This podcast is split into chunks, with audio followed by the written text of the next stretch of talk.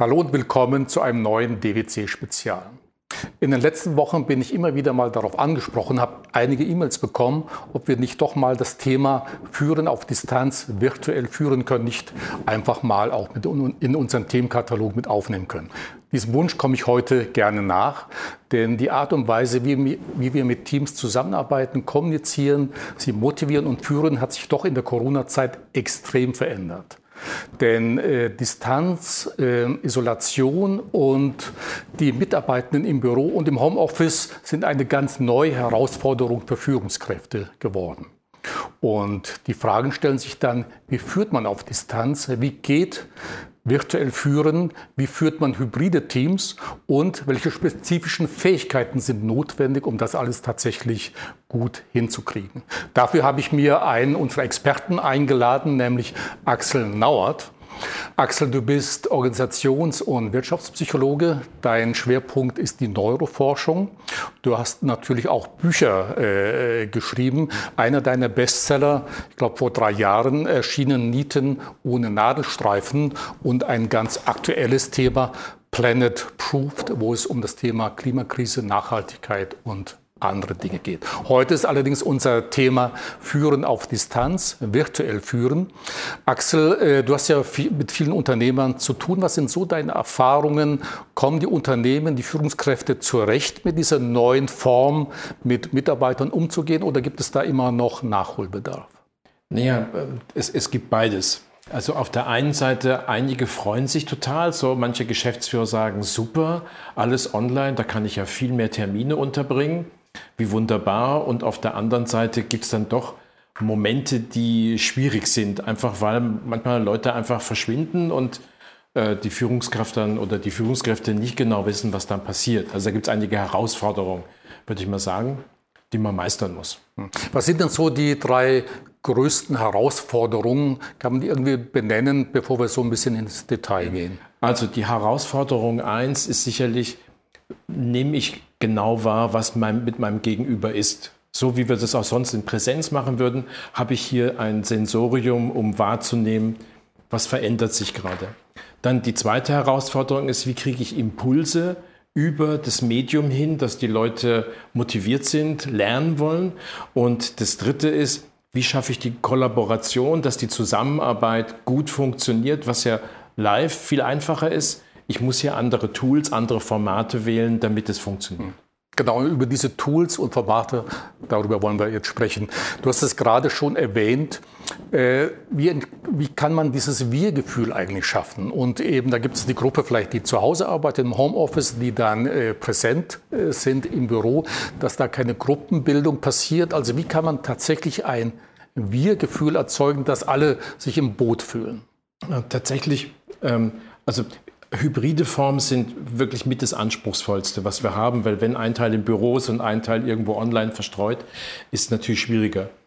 Das Wir-Gefühl per se ähm, ist am allerbesten zu erreichen über so eine Klarheit ist, warum sind wir an dem Thema dran. Also haben wir so einen geteilten, wie man heute sagt, Purpose, haben wir ein geteiltes Ziel, einen geteilten Purpose. Und wenn man das hinbekommt, wenn alle dann nicken und sagen, ja genau, Rudolf, da an der Stelle, da machen wir mit dir mit, dann kriegt man das mit dem Wir-Gefühl hin. Das, ja dann, das Wir-Gefühl ist ja letzten Endes ein Trigger, Oxytocin, der dann ausgeschüttet wird und ist auch ein bisschen zeitabhängig. Also wir müssen uns ein bisschen Zeit dafür nehmen, im Sprechen auch online und dann passieren doch ähnliche Dinge, die auch sonst real life passieren. Äh, ich glaube, eines der größten Probleme aus Sicht der Geschäftsführung oder Führungskräfte insgesamt ist ja das, dass man häufig vermutet oder annimmt, okay, wenn der Mitarbeiter jetzt zu Hause ist, ob der tatsächlich so viele Stunden wie sonst im Büro am Computer oder am Arbeitsplatz äh, sitzt, um äh, tatsächlich aktiv zu sein für das Unternehmen. Also es geht so ein bisschen um das richtige Maß an Vertrauen und Kontrolle. Hier muss ja nun doch das Unternehmen sehr viel Vertrauen in den Mitarbeiter äh, geben, um zu wissen, okay, der Job wird auch von zu Hause aus bestmöglichst gemacht. Also wie, wie kann diese Balance erreicht werden? Vertrauen auf der einen Seite, aber auch ein bisschen Kontrolle zu haben. Also die Management-Tools, die bleiben ja gleich. Unser Gehirn ist ja ungefähr beim Homo sapiens so 55.000 Jahre alt. Die Management-Tools wie Ziele setzen und ähm, in jener bestimmten Form, je nachdem, wie, wie weit der Mitarbeiter, die Mitarbeiterin ist, dass ich eine gewisse Nachfasten habe, nachkontrollieren oder je nachdem, wenn die Person sehr weit ist und sehr motiviert ist, dass ich die partizipieren lasse, das bleibt sicher gleich.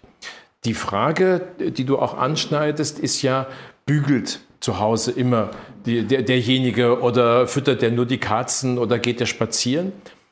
Tatsächlich ist es ein, ein Lernvorgang auf Seiten der Führungskraft. Sagt, wir machen etwas miteinander aus und ich muss wie im Projektmanagement akzeptieren, dass die andere Seite das zwar realisiert, aber die Autonomie über die Zeit hat. Wenn die Person sagt, ich bin halt eher jemand, der abends gerne arbeitet und tagsüber nicht, aber wenn das Ergebnis dann stimmt, ist doch eigentlich ganz wunderbar. Äh, während der Corona-Zeit wurden ja trotzdem neue Mitarbeiter, Mitarbeiterinnen eingestellt. Nur die standen häufig dann vor dem Problem, nicht in die Firma gehen zu können, sondern möglicherweise gleich von zu Hause starten äh, zu müssen, also im Homeoffice. Wie gelingt es dann, neue Mitarbeiter, Mitarbeiterinnen dann damit in die Gruppe zu integrieren? Also die, die Phasen, die ein Mitarbeiter, eine Mitarbeiterin braucht, um quasi das Onboarding hinzubekommen, die sind ja gleich. Und da passieren noch die gleichen Effekte, dass am Anfang die Motivation sehr hoch ist, dann kippt die wieder runter, es gibt so eine Ernüchterung und dann kriegen wir einfach auch hin, dass die Person Fragen stellt und wir zurückfragen, wie würdest du vorgehen, bis wir delegieren können.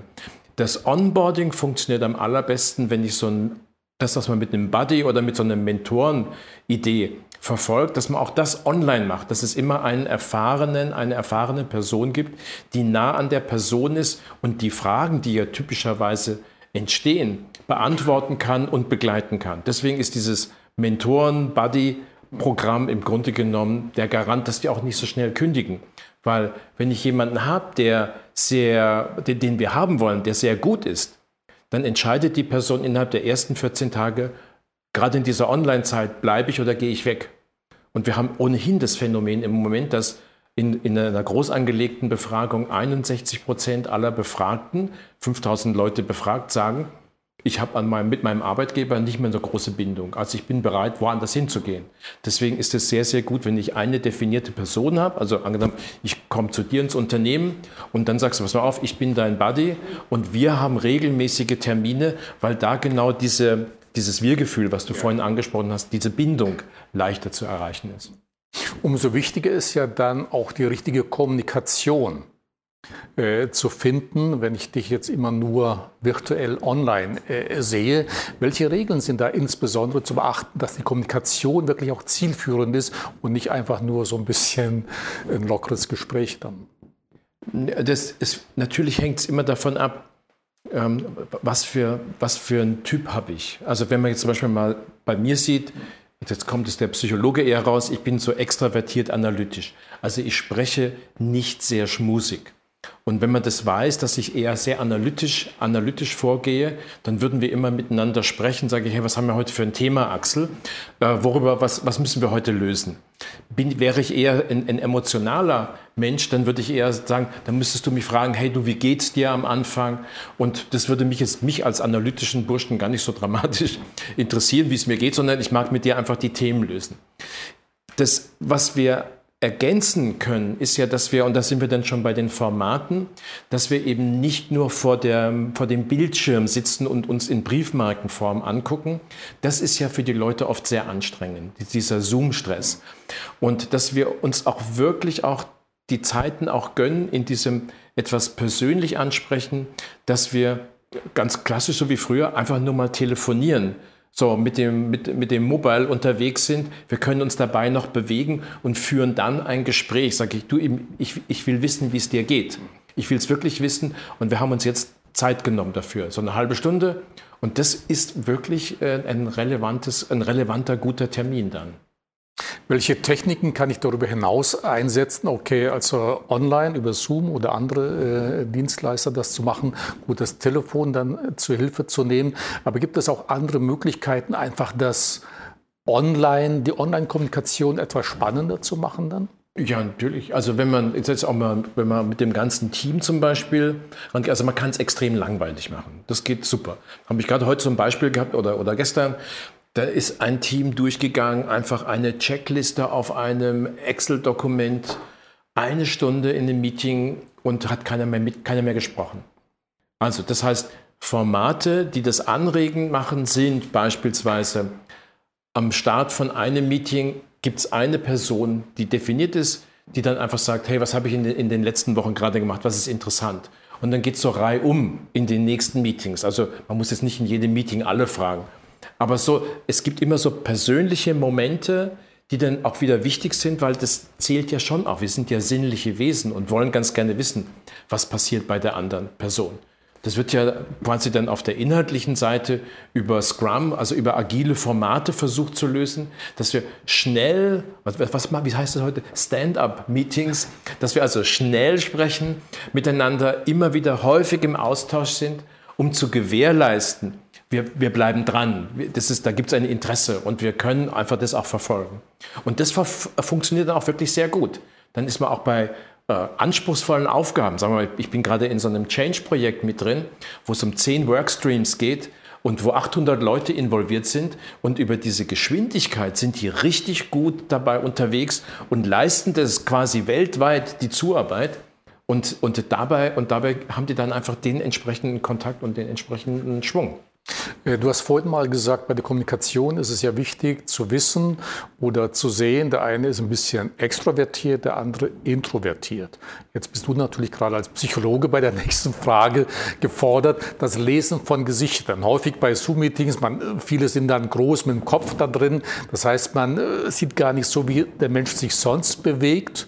Für die ganze Haptik, die Gestik fehlt ja so ein bisschen. Also da geht es ja um die Kunst des Gesichterlesens. Ja, und wie mache ich das? Also was, äh, wie kann ich dann lernen, aus Gesichtern zu lesen? Wie ist mein Mitarbeiter dann drauf oder die Mitarbeiterin? Also es, da gibt es zwei Antworten dazu natürlich, weil man, je nachdem, wo man so hinsteuert was ich ja gerne mache bei Teams, ist, dass ich einen, einen, Fragebogen gerne anwende im ersten Schritt, um so eine erste große Information zu haben. Also ist die Person eher introvertiert oder eher extravertiert? Das kann man zumeist ja auch ganz gut beobachten. Aber wie ist die Person? Ist es eher so jemand, die systematisch vorgeht oder hat, braucht die eher so das große Bild? Braucht die, ist die Person eher analytisch entscheidend oder auf den Einzelfall oder organisiert sie sich oder kommt sie eher auf den letzten Drücker in Schwung? Das kann man natürlich rausbekommen durchs gemeinsame Arbeiten, aber auch, und das, was du gerade sehr schön machst, ist ja körpersprachlich dieses, wann, wann fängt die Person an, idiomotorisch zu nicken? Und das ist ja immer ein Hinweis darauf, dass sich der Frontallappen angesprochen fühlt. Und dann sehen wir genau dieses idiomotorische Nicken. Das wäre so der Punkt eins, den wir so im Vorfeld ganz gut machen können. Die Variante zwei, worauf ich immer gerne achte, ist, ist bei einer Fragestellung oder bei einem Impuls, den ich setze, fangen die Augen an, sich zu bewegen. Also gibt es einen Suchvorgang im Gehirn, der signalisiert, hier ist die Person dabei, sich Bilder in eine Bilderwelt oder in eine Klangwelt reinzubewegen und dann können wir da noch ein bisschen, bisschen nachfolgen. Also wenn die Person nach oben schaut, zum Beispiel wie ein Profiler, wenn die Person nach oben schaut, dann hat sie Bilder, schaut die Person nach unten, geht es eher so um Emotionen, um, um körperliche Empfindung. Und dann versuche ich das, wenn ich sehe, dass eine Person, wenn man sagt, sag mal, wie stellst du dir dann eigentlich die Realisierung von, diesem, von dieser Arbeit vor? Und wenn die Person nach oben schaut, dann frage ich weiter, welches Bild hast du? Und die Person selber wundert sich dann auch gar nicht. Ähm, Gesichter lesen als, wie gesagt, denke ich, eine relativ schwierige Sache, denke ich. Äh, vor allen Dingen, wenn es auch um neue Mitarbeiter äh, geht. Äh, bei neuen Mitarbeitern oder auch bei ja, Gestandenen schon, da gibt es ja manchmal auch Reibereien. Ja, also Konflikte innerhalb des Teams und so weiter. Häufig ist es ja leicht oder leichter im Büro, der, im Unternehmen solche Konflikte beizulegen, zu gucken, sich an einen Tisch zu setzen, worum geht es und, und, und. Wie funktioniert es denn jetzt online? Da ist ja jeder dann zu Hause, es fehlt ja der persönliche Kontakt. Wie gelingt es dann wirklich, diese Konflikte ja sehr menschlich zu lösen. Denn ich muss ja den Menschen ansprechen, denke ich, bei, gerade bei Konflikten muss ja ein bisschen herauskitzeln, worum es wirklich geht. Und ist es, ist es überhaupt möglich, Konflikte online dann zu lösen? Interessanterweise ja. Ich, da, da, muss ich sagen, da war ich selber überrascht, dass es funktioniert. Zum Beispiel geht es sogar extrem gut bei Eheschwierigkeiten. Das ist eh gut, ja. wenn die nicht in einem Raum sind. Aber es okay. ist, wenn, wenn der Konflikt, aber das Gleiche gilt ja auch, wenn ein Konflikt aufgekommen ist. Wenn die Personen in einem Raum sind, sind die, kriegen die viel leichter Schaum vor dem Mund. Und wenn die in einem entfernten Raum sind und sich nur sehen, ist es einfacher. Es, was, was es entscheidend macht, ist, dass wir eine klare Struktur haben und Spielregel, wer wann dran ist mit dem Sprechen. Und darum geht es einfach so, welche Perspektive hast du auf das Problem und dann auf die andere Person gehen und in der Problemlösung, und, und das funktioniert dann sehr schön, mache ich dann einen Rollentausch. Heißt, Rudolf, du bist jetzt der Axel, ich bin jetzt Rudolf und ich muss jetzt quasi deine Sichtweise erstmal tatsächlich genau wiedergeben, bevor wir weitermachen. Und erst wenn die andere Seite, wenn du als Rudolf sagst, genau so sehe ich das Problem und umgekehrt du das mir spiegelst, wie ich das Problem sehe und ich sage, Rudolf, genau, genau das wollte ich dir sagen, dann sind wir einen richtigen Schritt weiter. Weil es funktioniert nicht, dass man sich mehr so gut streiten kann, wenn sichergestellt ist, dass jede Seite die Sichtweise des anderen komplett versteht. Und dann können wir losgehen mit so einer ganz klassischen Form. Sagen, und was machen wir jetzt? Weil ein Konflikt ist ja wie ein mathematisch komplexes Thema. Wir zerlegen den Fall in Einzelprobleme und lösen quasi mathematisch einen Schritt nach dem anderen. Ein weiterer wichtiger Punkt, gerade in Teams, ist ja auch die Gleichheit, Fairness und Transparenz im Team.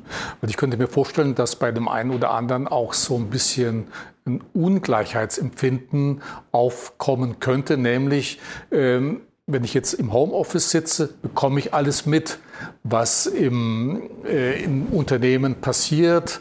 Da habe ich die Kontrolle darüber, erfahre ich wirklich alles und bin nicht auf dem Laufenden und so weiter.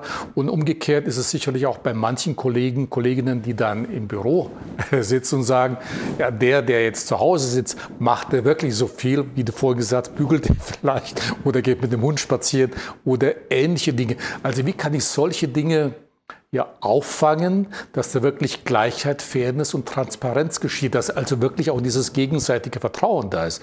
Nicht, dass man denkt, okay, vieles läuft an mir vorbei, wissen nur die anderen in der Firma. Wie kann man das auffangen? Also manche Dinge brauchen tatsächlich Zeit. Das wollte ich damit einfach nur sagen. So wie ich immer empfehlen würde, ein wichtiges Gespräch, wenn es mir total wichtig ist, ich möchte wissen, wie es wie es dir geht. Wie es, sozusagen, wenn ich sage, ich habe im Moment keine Ahnung, dann führe ich ein wichtiges Gespräch am Tag. Also eins, was wirklich eine Bedeutung hat, wo es auch keinen Zeitdruck gibt. Das würde ich auch gerade bei dem Thema Fairness und Gleichheit machen. Das heißt, da brauchen wir eine Session, wo wir genau darüber sprechen. Sage ich, Rudolf, was ist für dich fair? Was ist für mich fair? Was, was müssen wir berücksichtigen, dass wir hier miteinander klarkommen? Wo sind unsere No-Gos und an welchen Stellen passt es? Können wir uns vielleicht Signale sogar vereinbaren? Wir sagen, Moment, da muss ich die Hand heben. An der Stelle meldet mein Gehirn eine Störung oder eine Irritation, aber so, dass wir miteinander früh rangehen. Also man würde ja sagen, aus der Konfliktforschung würde man sagen, wir entwickeln präventiv Spielregeln, wie wir das handhaben wollen, damit wir nicht in eine Schwierigkeit reinrutschen. Und das ist ja immer gut. Okay, äh, ich habe ähm, bin auf ein äh, ja, neurologisches Modell, ich weiß gar nicht, ob das jetzt äh, der richtige Ausdruck dafür ist. Äh, ich habe das mal nachgelesen. 2008 hat der Historiker und Unternehmensberater David Rock ein neues Modell entwickelt, ein sogenanntes SCARF-Modell, und wo es um Muster, Grundbedürfnisse des Menschen geht, die unmittelbar Einfluss haben auf das Verhalten der einzelnen Menschen. Und äh, ich habe mal ein bisschen darüber recherchiert und dieses CAF-Modell ist auch wichtig, wie man mit Menschen agiert. Also es ging ja da um neurologische Erkenntnisse, aber vielleicht kannst du das ein bisschen besser erklären, denn all das, was in diesem SCAF-Modell wiedergegeben wird, ist elementar wichtig für das Führen von, von Menschen. Ja. Also der David Rock, der hat ja tatsächlich etwas geschafft, dass der untersucht hat und zwar übergreifend, weil er sagt, das passiert in jedem Gehirn. Das völlig egal, welche, welche Nationalität, sondern es passiert in allen Gehirnen, weil einfach Homo sapiens so ist. Und das, was du gerade ansprichst, das SCARF-Modell ist ja, sind ja quasi so Akronyme und das zusammengesetzt aus fünf Domänen. Und bei diesen fünf Domänen, da geht es darum, dass ich entweder Belohnungshandlungen machen kann oder Verletzungshandlungen passieren. Und dann, je nachdem, bei einer Belohnung gibt es ein, eine Hinreaktion. Über Oxytocin haben wir schon gesprochen, dass diese dieses Bindungsthematik. Aber es gibt auch diese Motivationsthematik, also Serotoninausschüttung oder Dopaminausschüttung. Das ist fürs Gehirn angenehm. Oder unter Anstrengung haben wir eine Stressreaktion, eine Wegreaktion. Also wird ausgeschüttet Noradrenalin oder Cortisol, kann man so im Speichel dann quasi feststellen und testen. Und was bedeutet das? Das heißt, dass wenn eine Person unter Stress kommt, unter Stress gesetzt wird, bei einer oder mehr von diesen fünf Domänen, also das S steht für Status, wird mein Status anerkannt oder wird, ist der, fühle ich den gefährdet?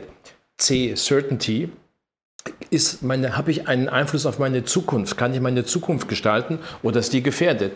A wie Autonomie. Ist es eine Einschränkung in der Autonomie? Rudolf, ab sofort möchte ich von dir Tagesreports. Ja? Das ist eine sofortige Einschränkung der Autonomie, wirst du überhaupt nicht leiden können. Äh, R ist die Relatedness. Wie ist die Beziehung zu den anderen Personen? Ist die unterbunden? Äh, und was passiert dadurch? Also wenn man zum Beispiel ein Beispiel aus äh, afrikanischen Stämmen, wenn dort jemand ein Tabu gebrochen hat, wird er vom Stamm ausgeschlossen. Das hat zum Teil so starke Stress- Reaktionen und Stressmomente, dass das Herz geschädigt wird und die Person stirbt. So wie wenn die geliebte Person stirbt. Ist auch da der Stress sehr groß. Und F hat man schon Thema Fairness. Das sind so diese fünf Domänen, die auch bei mir das Feedbackverhalten, wenn ich merke, die Zusammenarbeit wird harzig oder komisch, irgendwas ändert sich, geht ja immer um, was ändert sich gerade, dann spreche ich jetzt nicht mehr in so einer klassischen systemischen Art an, äh, ich nehme irgendwas wahr und was war das für eine Wirkung und was hätte ich gerne, sondern ich frage, hey, habe ich gerade irgendwas gesagt, unabsichtlich, was deinen Status, deine Zukunftsthematik, deine Autonomie, unsere Beziehung oder die Fairness irgendwie gerade tangiert hat. Ich frage dich jetzt einfach. Und das Interessante ist, die Menschen können ganz schnell auf diese fünf Aspekte antworten, weil die sowieso im Gehirn sind. Interessant, ja. Ein ganz wichtiger weiterer Punkt ist natürlich die Motivation der Mitarbeiter und Mitarbeiterinnen. Wenn ich die jetzt immer nur online äh, sehe, ja, welche Werkzeuge, Instrumente oder welche Methoden muss ich anwenden, damit ich den anderen mit der Motivation tatsächlich erreiche und nicht, dass das einfach so irgendwie so nebenbei vorübergeht. Also da würde ich sagen, da gelten wieder ganz klassische äh, Management-Tools also das eine, das haben wir schon gehabt, nämlich das Thema, das, dieses Warum. Warum machen wir das? Was ist so das ganz große Wozu, das große Ziel? Und dass wir auch eine Klarheit darüber haben, was wollen wir, wo, wo soll es hingehen? Die Motivation, unsere Aufgabe ist ja als Führungskraft, dass wir für Interesse sorgen. Etwas, was zwischen mir und dem Sachthema ist. Und da würden wir einfach rangehen, dass wir sagen, was haben wir da im Grunde genommen vor? Dieses große Wozu oder das Why? Wer kriegt's? Ähm, und was sind so die, die Standards? Woran messen wir das Ganze? Und was ist so das formale Bild? Also welches Bild haben wir davon, was passieren soll? Wenn wir darüber dieses Einverständnis und unser idiomotorisches Nicken erzeugen, dann, und das, das, merkt man dann, das dauert ein paar Minuten, und dann fängt quasi der Frontallappen oder das Gehirn an mitzudenken. Und wenn wir, wenn wir das schaffen, dass quasi die, die Zuarbeit, die, die, diese Contribution, wie man so gerne sagt, dass, dass die Leute dann mitmachen, dann sehen wir, dann passiert was. Motivation heißt, es bewegt sich ja von innen heraus. Unser Job als Führungskraft ist, wir sorgen für Interesse. Ist es äh, manchmal wichtig zu sagen, bei Online-Meetings dann, dass man eher Einzelkonferenzen macht oder dann tatsächlich das Team hinzunimmt?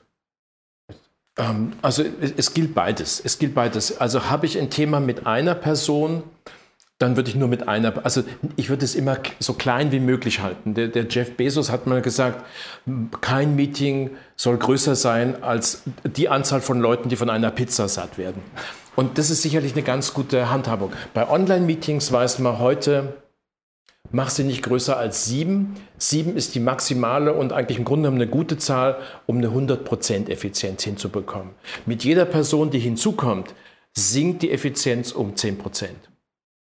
Sollte man dann auch die Dauer begrenzen, nicht zu sagen, wie das ja manchmal im Unternehmen stattfindet, da sitzt man stundenlang in einem Konferenzsaal zusammen und diskutiert. Äh, gilt das eigentlich genau umgekehrt bei Online-Konferenzen zu sagen, möglichst kurz und knapp?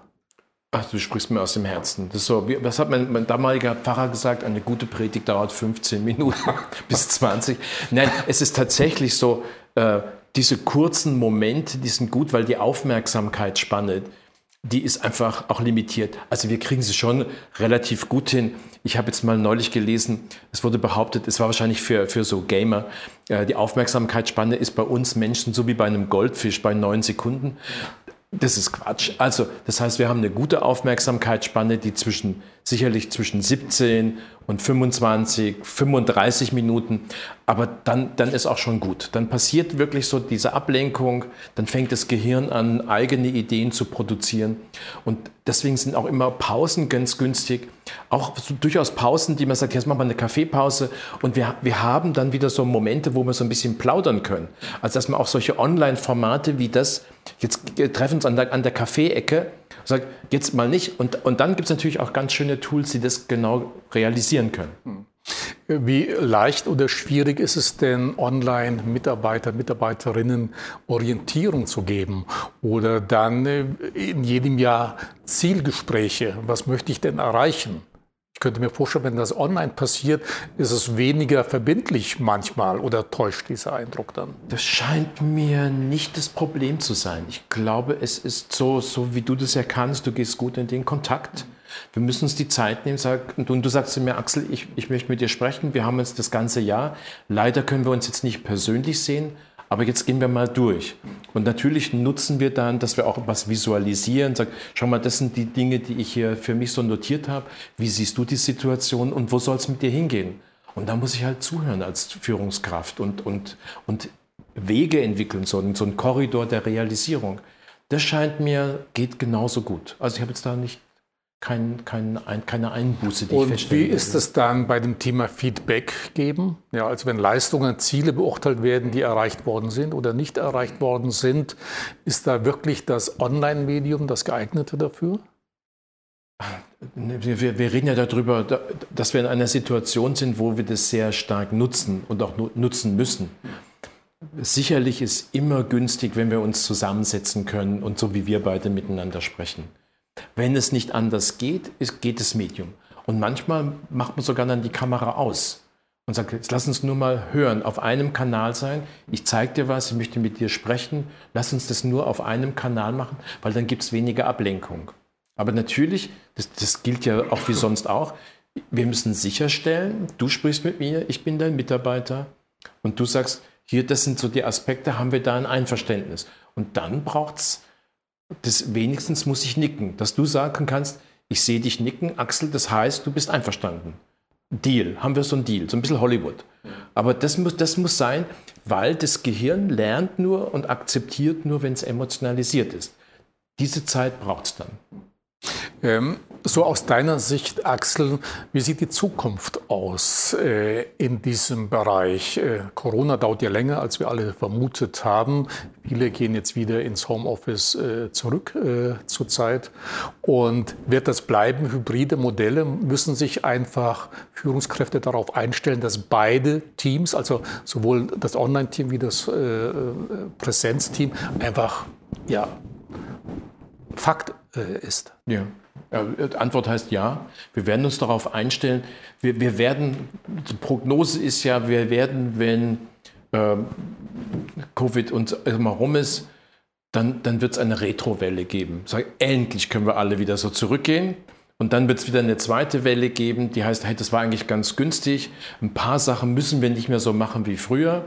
Wir werden solche Hybridformen haben. Wir werden auch Online-Formen haben. Das Thema der Autonomie die wir jetzt sehr, sehr stark haben, die gefordert war und aber auch gleichzeitig eine Chance war, die wird zugunsten von Zeiteffizienz und Reisekostenersparnis sicherlich weitergeführt werden. Ähm, letzte Frage, Axel. Wenn ich jetzt an Start-up-Unternehmen äh, denke, die ganz neu beginnen, die jetzt auch Mitarbeiter einstellen, äh, würdest du denen empfehlen, gleich Hybrid äh, zu fahren oder zu sagen, okay, Schwerpunkt, das sind ja meistens dann jüngere Menschen, zu sagen, okay, wir konzentrieren uns eigentlich nur auf äh, virtuelles Führen?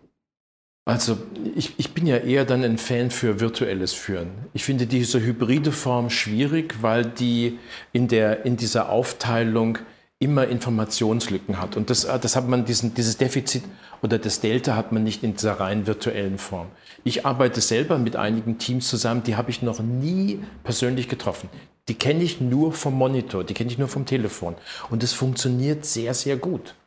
Und da gibt es ein hohes Maß an Vertrauen. Äh, das führt mich aber gerade noch zu einem kleinen äh, Schwenker, zu einem anderen Thema, mit dem du dich auch sehr intensiv beschäftigst, nämlich äh, du hast so einen Titel dafür gefunden, Verschollen im Homeoffice. Da sprichst du im Grunde auch damit an, dass die Leute zu Hause sitzen, sich verloren fühlen, einsam, wie auch immer. Äh, gibt es da auch Möglichkeiten zu sagen, okay, das Homeoffice kann ich wirklich zu einer ähnlichen ja, wie soll ich sagen, Umgebung machen, zu einer ähnlichen, ja, inspirierenden Umgebung, wie vielleicht im Büro das gewesen ist. Denn nicht umsonst nennst du das ja verschollen im Homeoffice, dass die Leute alleine sitzen, gar nicht mal wissen, äh, wie geht eigentlich Kommunikation. Ja, also das ist ja so ein bisschen entstanden daraus, aus diesem Kommentare von einer Reihe von Führungskräften, die sagen, ich habe überhaupt keine Ahnung, wie es meinem Mitarbeiter geht. Wenn ich den nicht frage, der ist irgendwie, der taucht ab. So, und ich, und, und ich, das für mich wie verschollen. Also so kam das ja.